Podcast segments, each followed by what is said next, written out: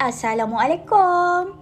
Hari ini saya nak share satu penyakit yang ada dekat Malaysia dan ada di merata-rata dunia iaitu penyakit bipolar. Tetapi dekat Malaysia ni, uh, masyarakat kita ni kurang ambil tahulah tentang penyakit bipolar. Okey, apa itu bipolar? Bipolar adalah satu penyakit mental. Okey, Penyakit itu akan menyebabkan seseorang mengalami masalah mood. Mood yang akan berubah-ubah secara melampau. Penyakit ni dia boleh jejaskan tenaga dan kebolehfungsian seseorang dari segi fizikal dan fisiologikal.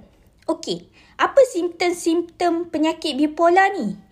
Ada tiga simptom utama iaitu perasaan. Orang yang ada bipolar ni, dia boleh rasa terlalu gembira.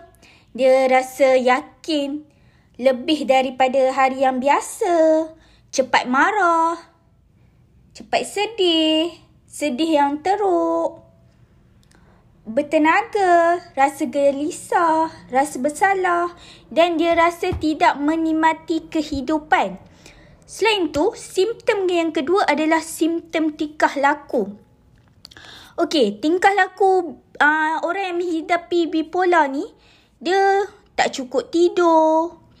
Uh, kadang-kadang kita tengok dia terlalu aktif, cuai, uh, kurang selera makan, cepat letih dan hilang minat terhadap benda-benda yang dia selalu buat.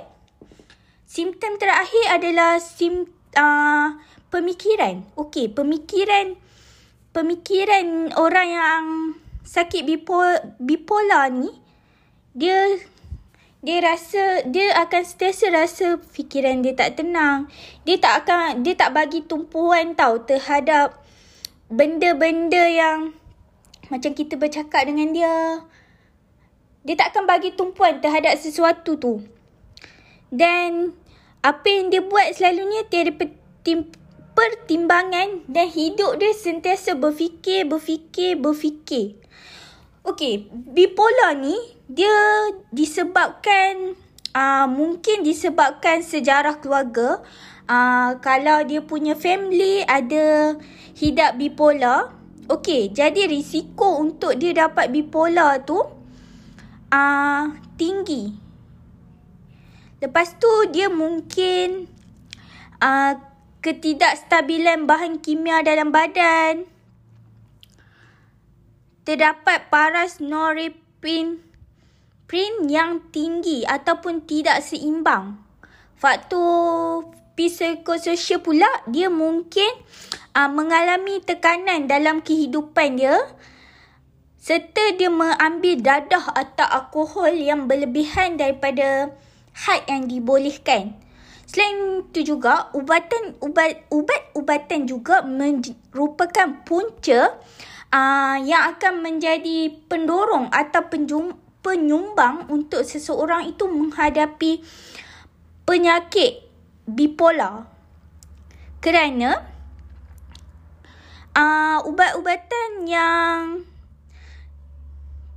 digunakan untuk kemurungan darah tinggi dan steroid uh, menyumbang untuk seseorang tu akan ada penyakit bipolar. Jadi, saya, pendapat saya, kita sebagai masyarakat, kita kena cakna dengan penyakit-penyakit mental uh, dekat sekeliling kita lah. Sebab, macam bipolar ni, kita nampak dia macam biasa. Tapi sebenarnya dia ada kemurungan, dia punya perasaan tak okey. Jadi kita kena sentiasa alert dengan orang-orang di sekeliling kita. Okey, itu saja penyakit yang saya nak kongsi hari ni. Bye.